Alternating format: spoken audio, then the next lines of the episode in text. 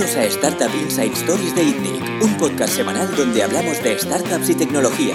Podéis ver el podcast en itnic.net barra podcast y escucharlo a través de iTunes, Evox y RSS. Bienvenidos una semana más al podcast de ITNIC. Esta semana estamos con Juan Rodríguez, CEO de Gemalun. Buenas tardes. Con Roger Baño, founder de, de Kipu. Hola, ¿qué tal? Y esta semana con Xavi Casals eh, de. Parlam. Eh, Xavi es un- una, una persona que está trabajando y tiene su empresa en el ecosistema aquí de ITNIC, en, el espacio de coworking. Sí. Eh, nos conocemos ya también desde hace años. Eh, y te dedicas en- al B2B, eh, a hacer B2B. software, software en el espacio B2B, eh, software de traducción, ¿no? Bueno, de gestión de traducción. Gestión de Gestión. traducción, vale. Y tienes experiencia tanto en la parte de grandes compañías, ahora nos contarás, ¿eh? pero como venta enterprise, como, como también en SMB. Que, Sí. que esto es un, un tema que, que nos interesa, saber cómo las empresas se mueven entre el espacio más de SMB, que sería pequeña y mediana empresa, que es una venta más automatizada, eh, que tiene que funcionar eh, con muy poco touch humano, eh, comparativamente con la gran cuenta, que muchas veces requiere más customización. ¿no? Pero antes de entrar en el detalle de, de- de tu negocio, cuéntanos un poco cuál es tu perfil, cuál es tu persona, eh, de dónde vienes, qué has hecho. Muy bien. Bueno, mi perfil es tecnológico de toda la vida y eh, siempre he estado trabajando en desarrollo de, de producto, sobre todo consultoría. Y fue en el año aproximadamente 2007 donde paso de consultoría a trabajar para el fabricante del software del que antes hacía consultoría, que es un gestor de contenidos llamado SDL Tridion. Y entonces allí adopté un rol de preventas, trainer, eh, ventas, etcétera, menos eh, vinculado mejor a, te- a tecnología. Quizá lo único que me quedaba vinculado a la tecnología era hacer preventas, hacer pruebas de concepto para clientes, etcétera. Y en ese momento vi que de alguna manera me faltaba algo, que era eh, desarrollar mi propio proyecto. Quería arrancar mi propio proyecto, quería, quería hacer producto.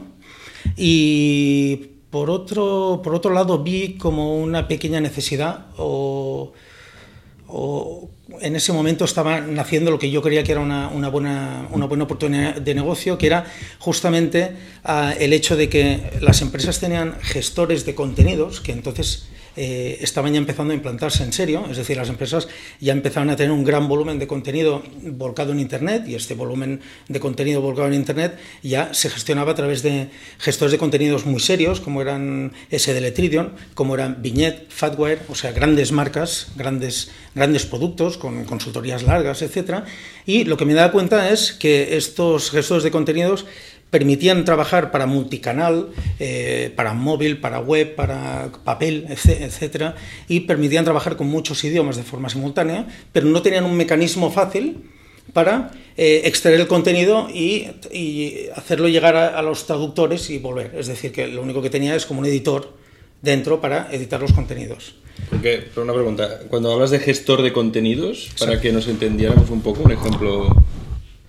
Sí, bueno, eh, te, te- pongo el perfil de un cliente que en este momento tiene unos eh, 200 o 300 descripciones de hotel en 10 idiomas cada uno, con cuatro proveedores, con revisores internos. Entonces, to- el tráfico, eh, el trabajo humano de gestionar esto es simplemente imposible y el tráfico que genera el extraer contenido, eh, porque no hablamos de un documento Word, no es tan fácil. Hablamos de plataformas de software, cada uno de su padre y de su madre, que de alguna manera se conectan con la plataforma, eh, transforma ese contenido en algo que un traductor pueda entender y luego se aplica reglas de negocio para enviar ese contenido al traductor o la agencia de traducción más adecuada.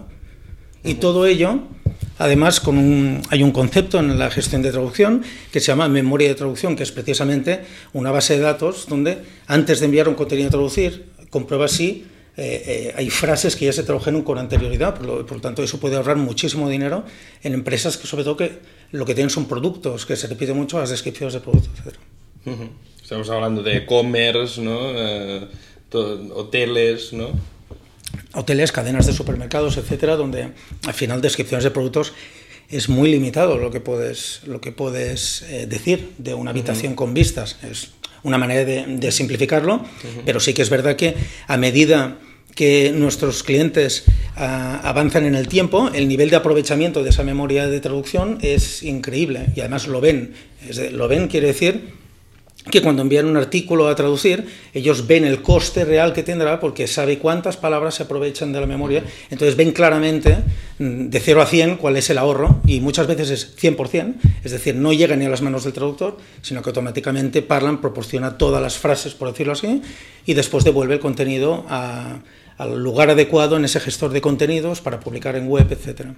En uno de los podcasts de INNIC eh, hablamos con Arturo Quintero, que era fundador de una empresa que se llama Moravia, que en un momento muy temprano empezaron a apostar. Eh, fue una empresa de traducción de software de las más grandes del mundo a nivel internacional, eh, con clientes como Google, Amazon, Apple, etc.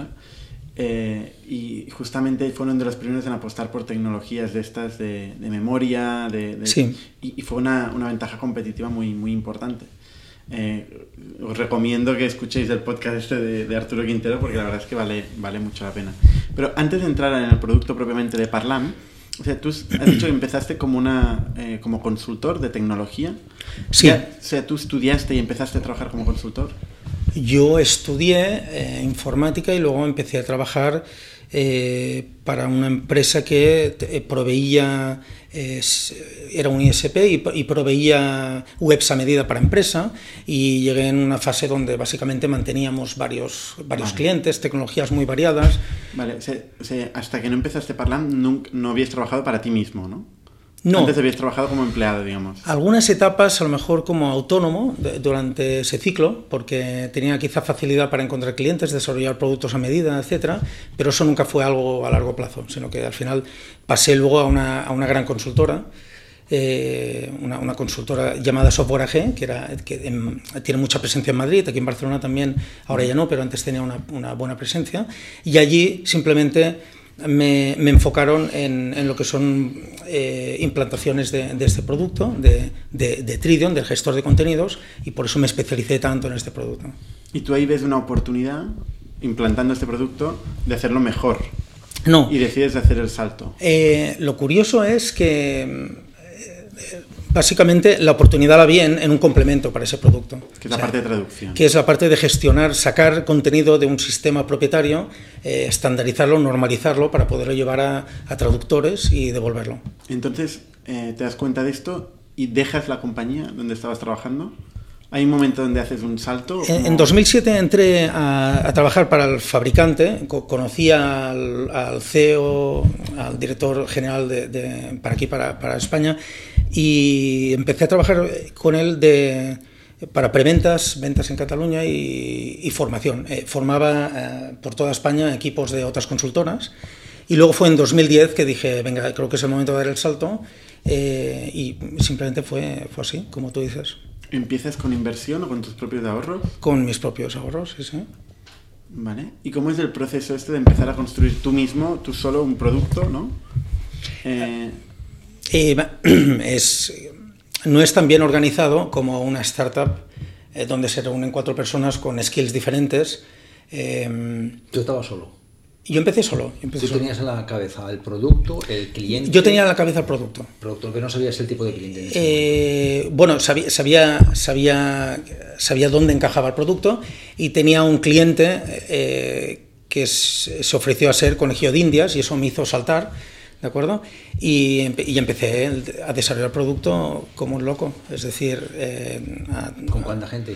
Yo solo al principio programando pues 14 horas al día de lunes a domingo, o sea, al final, y luego ya empezó quizá a ayudarme una persona, dos personas, etcétera. La parte de frontend, por ejemplo, es algo para lo que no soy muy bueno, y, y allí empezamos a crear un producto, una versión una, una, una, una versión 1 que, que fue un desastre, como Dios manda, y luego hubo una versión 2 que la implantamos en otro cliente y fue de aquella manera y luego reprogramamos el producto de cero. Este producto se ha desarrollado tres veces de cero, digamos, hasta que conseguimos algo, después de tomar una gran decisión, que es, en vez de instalarlo en casa del cliente, tenerlo en cloud, en, Azure, y ir arreglando bugs y ir haciendo mejoras eh, en caliente. ¿Eh? ¿De acuerdo? ¿El, cliente conejillo de India sigue siendo cliente hoy? No. ya eso pasa, ¿eh? No, no, no, no, no lo es, no lo es. No lo es, pero también hace muchos años, es decir, un cliente tiene un ciclo de vida también. Es decir, ¿Qué, cuando- qué perfil de clientes eran eh, en los primeros años, digamos, de tu producto? ¿Qué tipo de clientes eran? ¿Eran grandes compañías? Eh, ¿Compañías internacionales? ¿Compañías nacionales Eh, pequeñas? El primer cliente para el que hice una beta era Barcelona Activa, que era, un, eh, era, el proyecto de implantación de Tridium de Barcelona Activa, lo conocía mucho, entonces intentamos mm, eh, colocar allí eh, Parlam. Y luego el segundo cliente fue el IS. Eh, la Escuela de Negocios IS tenía el gestor de contenidos Tridium y, y Parlam en ese momento encajó para gestionar las traducciones de, de ese gestor de contenidos dentro de la, de la organización. Pero cuando tú empiezas el producto, ¿tú tienes claro que esto va a ser un, un, producto estándar o que va a haber un trabajo por cliente? No, no, no. Eh, el- la intención siempre es crear un producto. si algo descubría, si, algo hay en el, mundo del software, como la gestión de contenidos, es que tú vendes el software y luego hay una cantidad de trabajo enorme en la implantación. Eso pasa en la gestión de contenidos, pasa en los RPs, pasa en un software de contabilidad. Eh, yo quería un producto que se pudiera poner en marcha en nada y eso lo he conseguido. Es decir, eh, un Parlam se puede implantar en, en un día bueno, en un día, en cuatro clics. Yo he llegado a poner pruebas de concepto de Parlam en, en horas en marcha. Y siempre insisto, y es forma parte del, de- del ciclo de venta, es decir, vas a probar el producto antes de decidir si te gusta o no, porque ese es otro problema. Que, ya entraríamos en lo que es la fase de venta, pero eh, estamos vendiendo una tecnología que es rara. Es decir, sí, si me acuerdo ir a vender gestores de contenidos hace 10 años, había que explicar un poco las ventajas de un gestor de contenidos y hace 20 años de- el que vendía RPs tenía que explicar las ventajas de un RP, ahora ya parece como que sean unas commodities y tú simplemente tienes que convencerlo de que las bondades de tu producto es mejor que la de la competencia. En mi caso, mm, tengo que enseñar el producto y decir qué es lo que hace.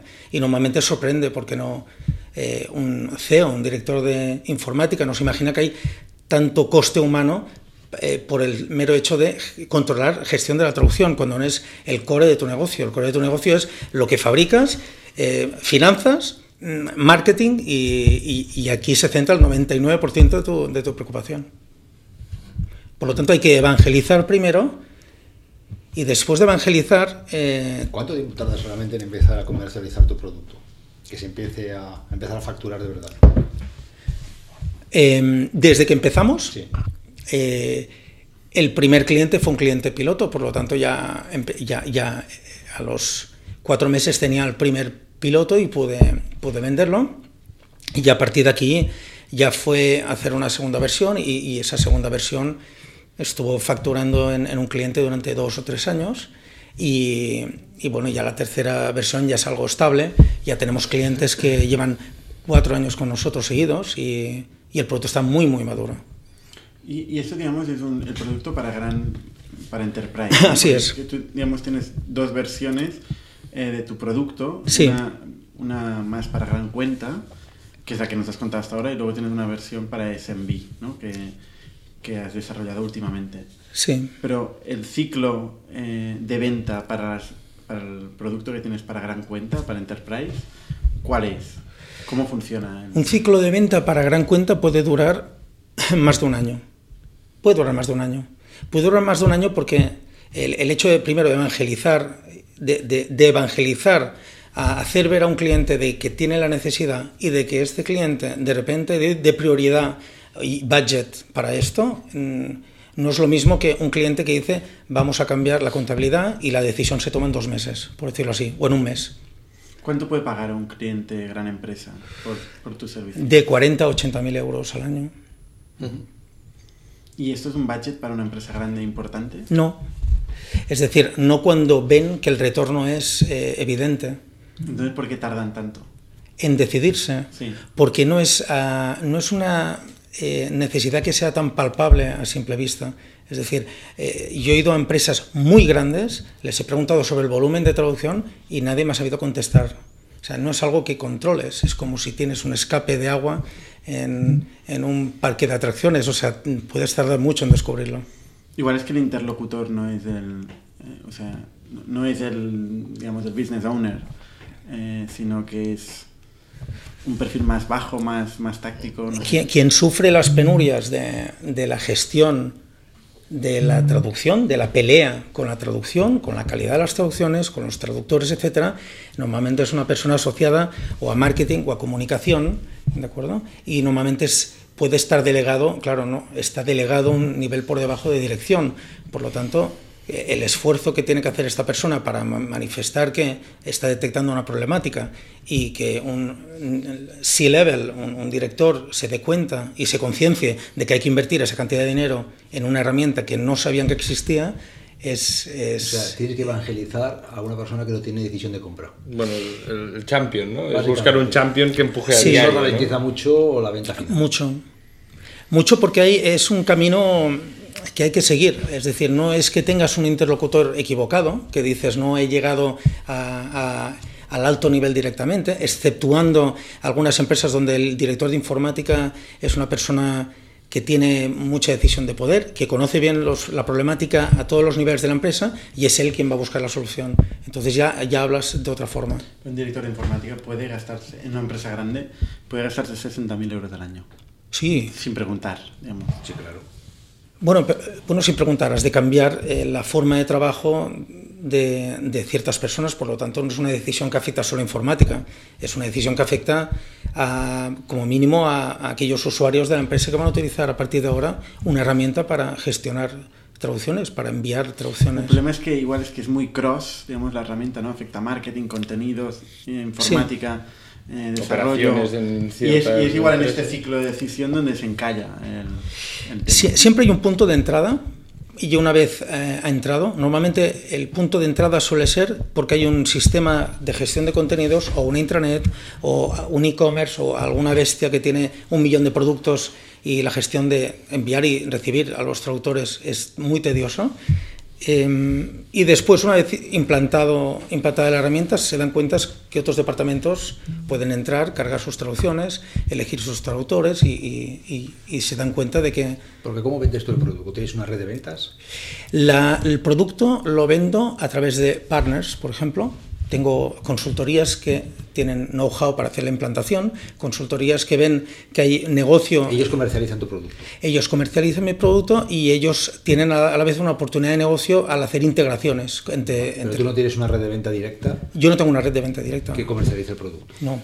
O sea, es un tercero que comercializa tu producto yo, y yo, hace un cross-sell casi con otros productos que tiene.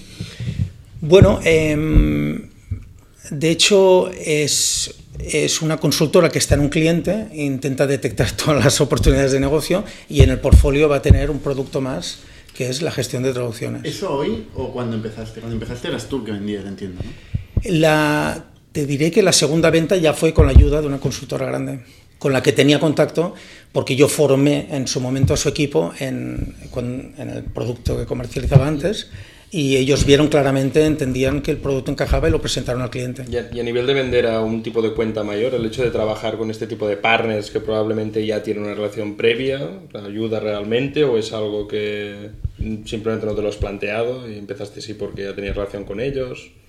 Bueno, la, el hecho es que eh, lo, lo raro de aquí es que er, eres una empresa pequeña intentando vender un, un software a, a, empresas grandes.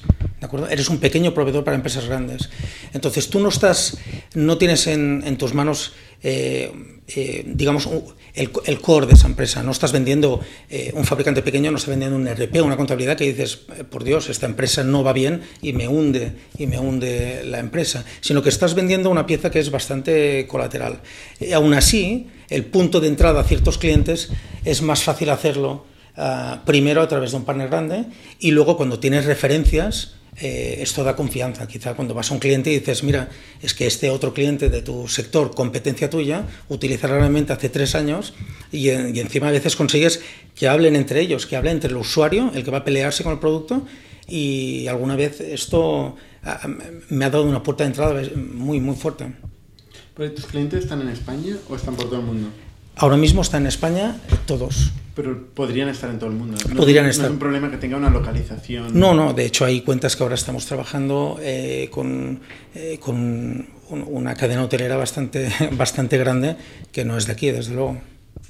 Entonces, este ciclo de venta de un año o, o más de un año, Sí. eh, ¿crees que es optimizable? ¿Se podría mejorar vía cualificación y mejora de pipeline, digamos, incrementar el, el- tamaño del, del funnel? Eh, o sea, ¿cómo, ¿cómo se trabaja una un, negocio con un ciclo de venta de un año con un annual contract value de 40, 80 mil euros? Es difícil, es difícil por, por el mero hecho de que, de que has de evangelizar, significa que es posible que entres en cuentas donde no conocen la necesidad. ¿De acuerdo? Si ya en ¿Esto no es empresas... un problema de cualificación? Si, si tu mercado es del mundo y el problema es del mundo, ¿no sería mejor ir a elegir aquellos clientes que tienen el pain más claro y lo están buscando proactivamente? Sí, por supuesto, con una red de Eso- ventas más Eso potente. es lo que pasa. Que él, tiene, eh, él, él no tiene red comercial, entonces tú no tienes coste comercial. Ujú. Entonces tú lo que tienes es un año de pipeline, pero que a ti no te cuesta.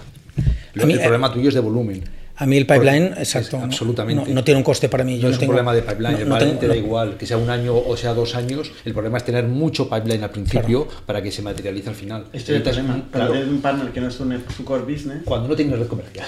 Claro, cuando no no, tienes tienes red comercial. comercial y estás en terceros, aunque no te cuesta, eh, lo que sucede es que necesitas tener mucho pipeline eh, para poder en algún momento empezar a materializar todo eso.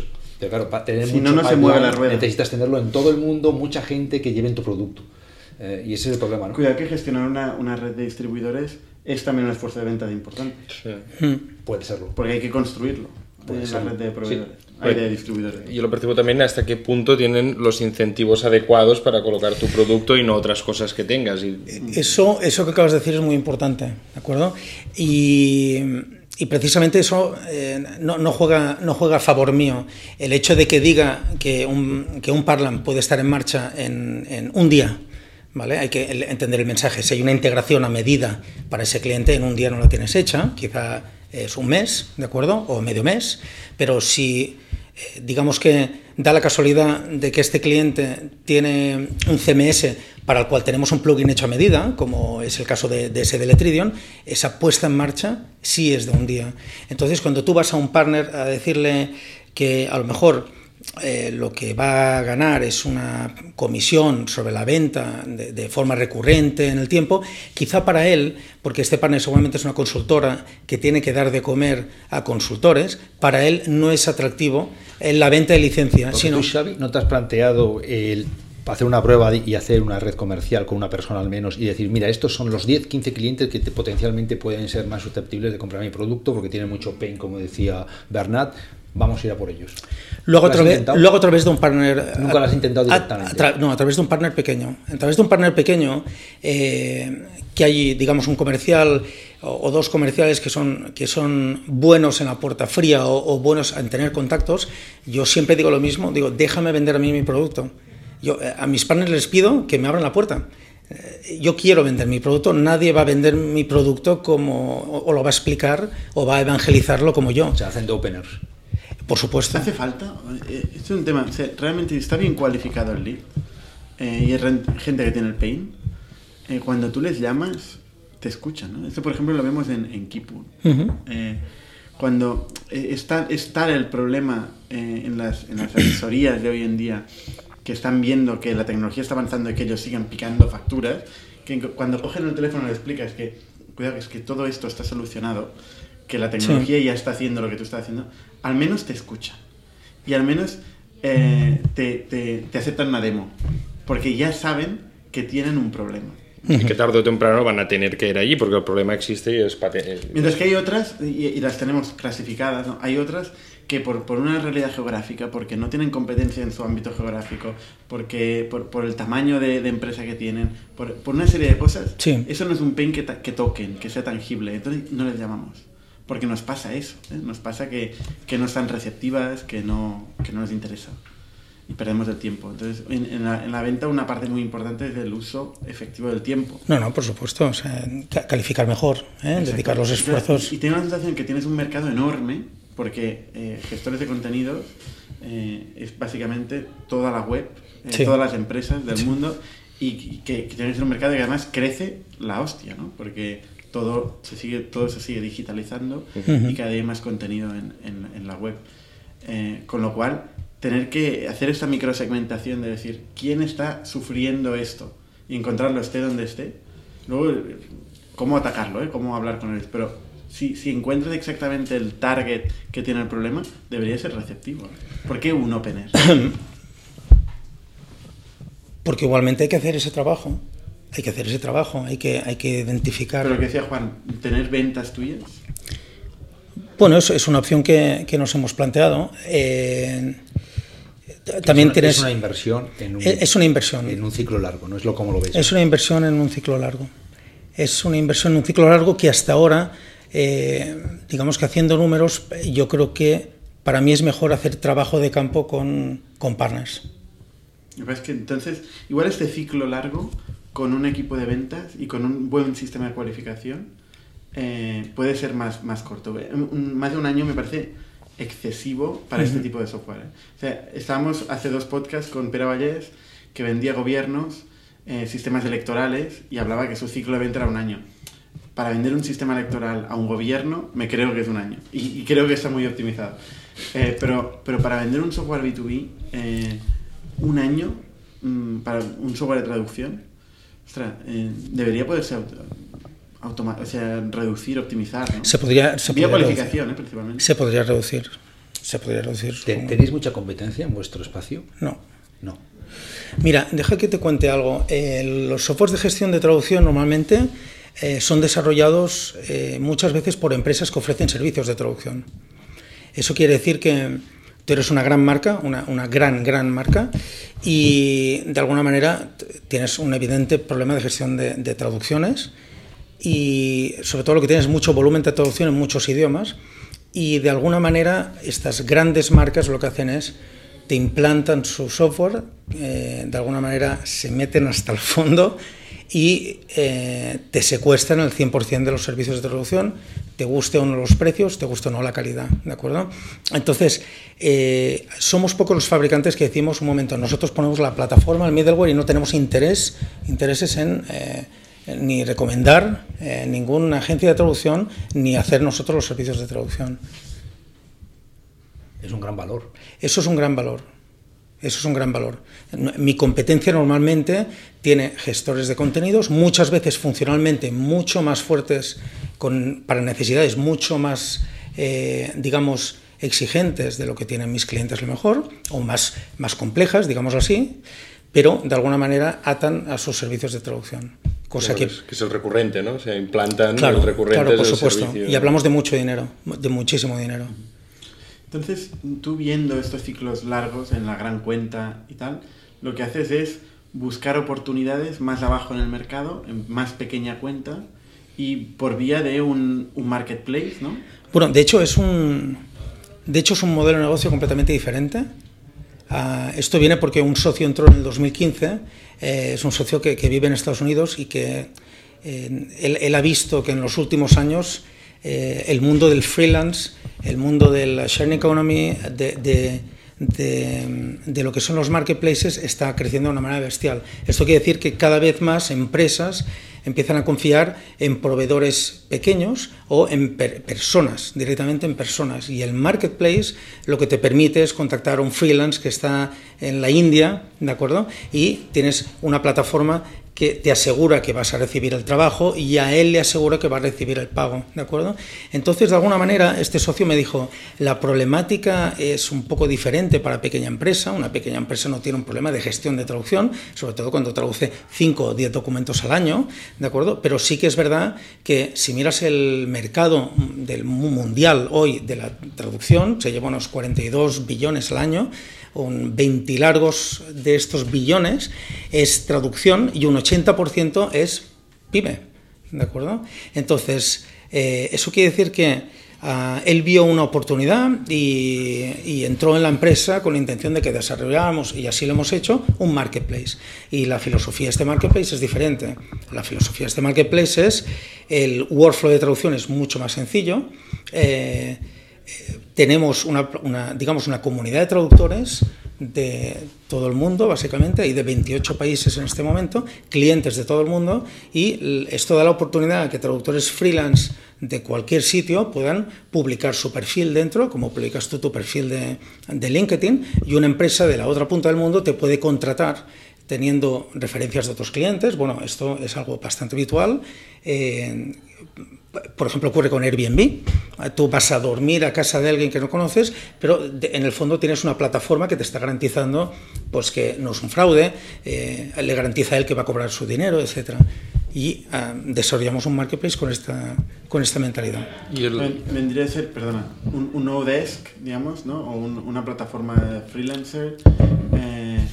Pero orientada en el vertical. en el vertical de la traducción, es decir... Y con la tecnología incorporada de la gestión misma del contenido. Lo que era Odesk, que se unió con Elance y ahora es Upwork, que son los más grandes, diría yo, eh, están, es, es, un marketplace eh, puramente horizontal, encuentras cualquier tipo de profesional. Y nosotros quisimos, también por el know-how que teníamos y porque queríamos un workflow muy específico de la traducción, decidimos que, eh, bueno, que ya con solo enfocándote en la traducción ya tienes mucho mercado, no, hace falta ir a, ir a mercados que no conoces o negocios que no conoces. ¿Y habéis mantenido los dos productos? ¿Hasta qué punto se ha aprovechado o ha cambiado el producto de uno al otro? Eh, tuvimos em, la fantasía de, de, poder hacer un producto que sirviera para, para, para, todos y eso fue un error que enseguida detectamos. Tenemos un marketplace desarrollado al margen de lo que es la versión Enterprise y la versión Enterprise al final ha sido una evolución del software que ya había. El marketplace se ha construido de cero porque es que las necesidades son muy diferentes. Eh, pero, aún estáis operando en, ambos segmentos. Exacto. Eh, tenemos dos productos. Comentábamos antes con Juan si podíamos llamar o no pivotar a esto. Yo la idea que tengo de pivotar es eh, una empresa que eh, se da cuenta de que su producto no encaja, que no hay negocio, que, que, no funciona y de repente pivotas para reorientar, intentar salvar la empresa. Em, aquí lo miramos de una manera diferente. Eh, sí que es verdad que creemos que el volumen de SMB es descomunalmente gigante, pero sí que es verdad que levantar un marketplace no se hace en poco tiempo. Es un trabajo de fondo, a no ser que tengas, una cantidad enorme, enorme de dinero para tirar en marketing, que no es nuestro caso. De tal manera que vamos a seguir con el enterprise, vamos a seguir vendiendo a gran cuenta y el marketplace poco a poco eh, vamos a darle vida. Con recursos compartidos. Eh, realmente está bastante separado, bueno, hay, hay, parte de recursos compartidos, sobre todo en desarrollo de producto. Ese es un, dilema que, que, todas las startups tienen en algún momento. ¿eh? O sea, normalmente la startup tiene la cierta vocación de dispersión, de probar, de experimentar, de abrir líneas de negocio, y hay un momento que, que para crecer tiene que tomar las decisiones de que, dónde está el futuro, ¿no? ¿Dónde está el negocio real de todo lo que he descubierto? Todas las cartas que he puesto encima de la mesa, ¿con cuáles me quedo, no? Si no se hace este ejercicio, a veces es difícil crecer. Más que nada por lo que tú has dicho, un tema, un tema de recursos, ¿no? Eh, yo creo que, sí, Microsoft puede tener un conglomerado que puede crear, o, o Alphabet pueden crear líneas de negocio eh, completamente distintas y mantenerlas eh, y darles recursos, alimentarlas con recursos para, que puedan funcionar cada uno autónomamente. Y aún así, incluso estos grandes grupos tienen pocos pocos negocios que dan eh, el pareto, eh, el, gran parte de sus, de sus ingresos. Pero una startup puede hacer esto, ese es el gran dilema que siempre discutimos. Em, una startup a lo mejor no debería hacerlo. Lo que pasa es que han pasado ocho años. Entonces, ¿Cuánto tiempo lleva? Con estos dos modelos, mezclando los dos? El marketplace lleva menos de un año realmente eh, publicado. Eh, primero salimos a captar eh, traductores, porque claro, el problema del marketplace es que ya no tienes un problema, lo tienes dos, ¿de acuerdo? Tienes que alimentar proveedores y alimentar y, obtener, y obtener también eh, clientes y es como un pez que se muerde la cola. Decidimos atacar primero a traductores intentando conseguir unos cuantos cientos y a partir de aquí abrimos a, clientes hace menos de un año aproximadamente. Yo creo que en serio... ¿Cómo te lo planteas, ¿sabe? Como decir, voy a probar estos dos modelos dos, tres años, voy a ver cuál de los dos funciona y entonces voy a por uno, algo así, o no? ¿O, o te planteas como que los dos modelos los vas a mantener? Yo creo que no me puedo permitir el tomar una, una decisión, estamos aprendiendo mucho eh, cada día. Eh, ahora, con el tiempo también el, producto Enterprise lo hemos mejorado de una manera bestial y, yo creo que va a haber mercado de Enterprise, pero yo creo que mi esperanza es que al final el Marketplace se coma realmente toda nuestra atención. Bueno, que es un poco la, la lucha, cuando bajas a SMB al final buscas ese volumen, ¿no? Sí, Esa el volumen. en un mercado que también es jodida. O sea, al final los ciclos de venta pueden ser más cortos, pero al final el volumen... Eh... La recurrencia, por ejemplo, la, recurrencia. como un sangral en, en, el, en el SMB, pero realmente el SMB tiene unas complejidades... Eso, eso, que has dicho antes de, de no tienes dinero para tirar, has dicho literalmente tirar en tirar, Tirar, sí. es que no, no, es tirar, realmente es, es una inversión, una inversión que tienes que hacer eh, punta al lápiz, eh, medir muy bien y escalar muy bien porque tanto en, en, tecnología como en, como en captación hmm. eh, tienes que ser muy bueno, ¿eh? porque son mercados competitivos. Eh, si te fijas en, el, en el, las grandes empresas que están en el Nasdaq, empresas tecnológicas, la mayoría son enterprise. O sea, realmente hay pocas empresas SMB. Y eso pasa porque en grandes, desde mi punto de vista, humilde, humilde punto de vista, en, gran medida el mundo de la SMB todavía no se ha digitalizado, todavía no se ha tecnificado. Las primeras han sido las grandes compañías, eh, por un lado. Y por otro, porque la complejidad de llegar a la empresa pequeña, con la cantidad, o sea, el coste de, llegar a ella versus el payback que tiene, eh, es muy bajo. Entonces, la, estructura de, canal, de, cómo construir un sistema escalable para llegar a toda la SMB del mundo, eh, todavía no, no, no, no hay, no, se ha desarrollado, no hay una solución. Mira que digo esto, que estamos en INNIC trabajando principalmente en SMB, ¿eh? sí. en, todos los negocios. Entonces, ¿por qué si tienes un negocio en Enterprise que te está funcionando, em, que tienes ciertos dilemas en el go-to-market, eh, comprensiblemente, y que tienes que ahí darle probablemente muchas vueltas continuamente? Pero ¿por qué realmente ves que en SMB hay más oportunidad? Eh, creo que te puedes hacer alguna pregunta, como por ejemplo, eh, vas, vas a nuestra generación anterior eh, y, le preguntas a un padre eh, o una madre si hace 20 años se hubiera atrevido a ir a un Airbnb en vez de buscar un hotel. Y la respuesta es no. Al final, Airbnb es un caso de éxito de un cambio de paradigma o de mentalidad en que la gente se plantea que hay otras opciones a las estándares y justamente es ir a, un, a una persona final a alquilarle un piso porque hay una plataforma de software que puede con ello. Creo que con las traducciones ocurrirá lo mismo.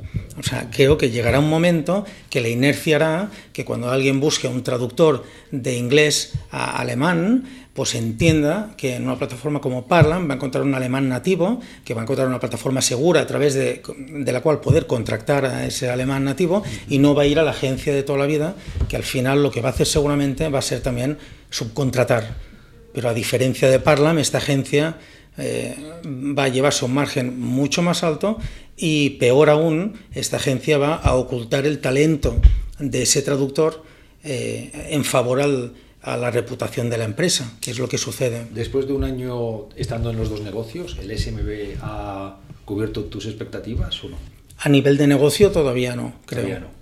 A nivel de negocio creo que todavía no, pero también eh, tengo que reconocer que estamos aprendiendo mucho y que no hemos invertido la cantidad de dinero que queríamos invertir. ¿Porque no veis retorno? Porque seguramente eh, levantar una ronda importante en un mercado en el que aún no puedes demostrar métricas es muy complicado. Es muy complicado, ah, sobre todo cuando presentas un plan de negocio donde tú dices, sí, tengo un producto de enterprise, pero en lo que vamos a invertir tu dinero va a ser en este marketplace, del cual todavía no te puedo dar métricas. Porque ahora tu split de revenues que es 90-10. Pues seguramente más, yo diría que más. Incluso más. Sí, seguramente sí. Y de beneficio ni te digo, ¿no? De beneficio ni te digo. Interesante, interesante. Este dilema eh, se reproduce muchísimo. ¿eh? Sí. Eh, en, en, startups y al final llega un día donde, donde algo te hace ver la luz eh, y empiezas a focalizar y a poner todos los recursos ahí. Pero sí que es verdad que si vas a levantar recursos y tienes un negocio existente en el que no quieres invertir y un negocio futuro em, que es donde tiene que estar todo, Hmm. pues claro, al final es como si refundaras. Es como si te refundaras, eh, que igual a veces es mejor refundarse ¿eh? y decir, pues mira, es que voy a presentar un proyecto de nuevo, eh, otra marca, igual otro concepto, eh, y, y va a ir en esa dirección. Y el tipo de inversor es un tipo de inversor que es claramente las tres Fs, Friends, Family and Fools, gente que invierte sin métricas. También lo- a, mí, a mí- a mí lo que me, también me sorprende ¿no? es como, es una, no comentabas, una persona ¿no? que entró en el proyecto con la, con la intención de, de- de tirar para adelante el marketplace, aún sabiendo que ese modelo enterprise seguía vivo, ¿no? Bueno, eh, de alguna manera su apuesta, esta persona también ha vendido mucho software a gran empresa, ha hecho un par de exits muy buenos y, esta persona ahora misma, ahora mismo se, está dando cuenta de que eh, es traumático vender, en, sobre todo en España, eh, software a gran empresa. Es, es dramático, es, es lento, es costoso y solo los grandes fabricantes se pueden permitir estos ciclos de venta. Entonces fue él quien me dijo, ves a este modelo, eh, vamos a intentar optimizar recursos, no hacer esas eh, campañas de marketing costosas donde no mides la respuesta, donde el dinero se acaba, que lo he visto en cientos de startups. Así que lo que estamos siendo es muy cautos, es- o sea, simplemente estamos siendo muy cautos. ¿Y ¿Te has planteado coger las maletas e irte a Estados Unidos a vender? Eh, no, no, me lo, no me lo he planteado. Cuando, en Enterprise, ¿eh? Digo. No me lo he planteado porque creo que ahí todavía en Europa mm, estoy en el mundo de la traducción, te lo recuerdo. En el mundo de la traducción eh, estoy en Europa donde hay más idiomas comparado con Estados Unidos y estoy en España donde hay más idiomas dentro de Europa. O sea, eh, hay, clientes donde únicamente trabajan los idiomas locales. eh, los idiomas de- eh, de- que, que- que se trabajan en España y el inglés y el francés. Es decir, hay, realmente hay mucho juego en, empresas en empresas bueno, eh, que tienen que publicar sus productos en diferentes idiomas, depende Pues si sí, están sí. en- ¿Cuánto- ¿Cuántos sois ahora en Parlam? pues eh, vamos creciendo y no creciendo, pero ahora mismo somos unas 8 o 9 personas. De las cuales desarrolladores son 4 o 5. Eh, yo diría que son 6 y luego tenemos también eh, una persona encargada del de Community Management, eh, de redes sociales, de cuidar a los proveedores, de dar un poco de soporte. Y, y luego tenemos eh, gente que le ayuda a crear contenido, contenido en blog, que abrimos un blog hace ni una semana, por cierto, y, y estamos alimentando el blog para, para dar algo más. El tener bajo la misma marca dos productos distintos a dos targets distintos y con precios distintos, ¿no Sí. supone algún problema?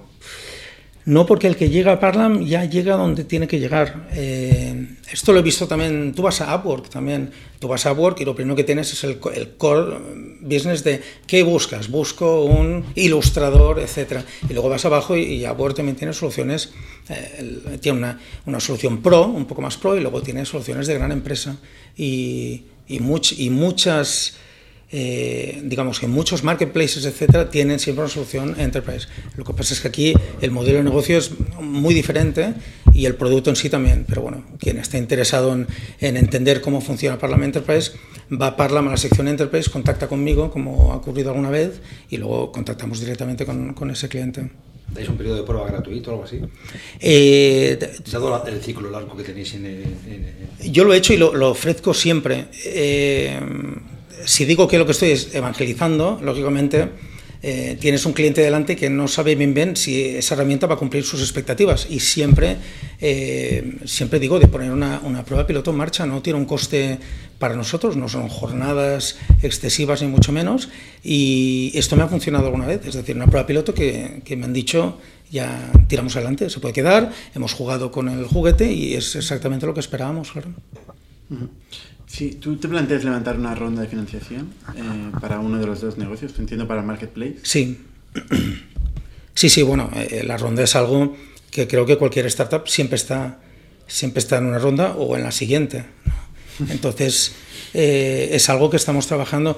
Lo que pasa es que esta ronda hay que, hay que quizá plantearla de otro modo, pero eh, cuando vas a buscar inversión y eh, dices que el foco es el marketplace, tal como digo, y todavía no hay métricas, eh, los inversores quieren entender, quieren entender si realmente es que no, hay un negocio, quizá es demasiado pronto, las empresas todavía no están preparadas. El producto está. El producto está. El producto está polido y ahora estamos, bueno, continuamente, ahora estamos haciendo una limpieza de cara completa, pues con los últimos frameworks de eh, Material, con, Angular 6, o sea, intentamos estar muy, muy arriba en, tecnología. Angular, ¿eh? Estamos en Angular porque eh, se hizo en AngularJS y luego pasamos a Angular 6, que no tiene nada que ver con AngularJS, aunque se llama igual. Y, y no cambiaremos a React porque ya tenemos el equipo formado y porque el año que viene ves a saber cuál será la moda. ¿eh? Dilema terrible. Oye, muy interesante, Xavi, eh, tu testimonio. Yo creo que estás en, tienes un producto acojonante y estás en un mercado que crece y es muy grande. Esto es lo, la buena noticia. Sí. Eh, por el camino tienes que encontrar camino como todo el mundo. Sí, exacto. muchas gracias por tu. Gracias a vosotros. Y gracias. Suscribíos a nuestro podcast semanal en youtube.com barra iTunes, Evox o RSS para no perderos ningún episodio. También lo podéis recibir en vuestro correo suscribiéndoos a nuestra newsletter semanal en itnic.net.